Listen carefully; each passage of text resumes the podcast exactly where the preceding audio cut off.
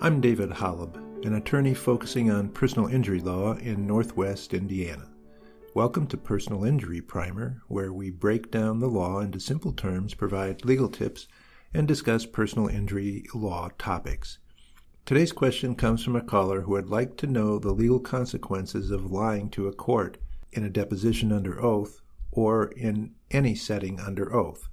Lying isn't just a bad thing to do, it can have disastrous consequences on your case. When a plaintiff brings a case in court, you are declaring as the plaintiff that the facts you are asserting in court are true and that you have a valid claim.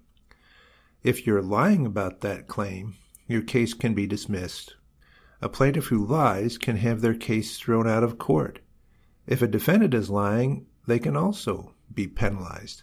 They may be defaulted and be declared the loser in the case, or they may have specific issues foreclosed in their lawsuit.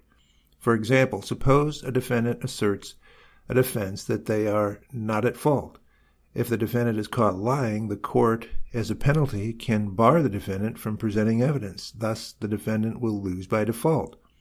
A lying witness, whether a plaintiff, defendant, or just a third party witness, can be penalized criminally the penalty might be a fine, or they can be jailed if they have lied to a court of law. Perjury is making false, material statements of fact under oath.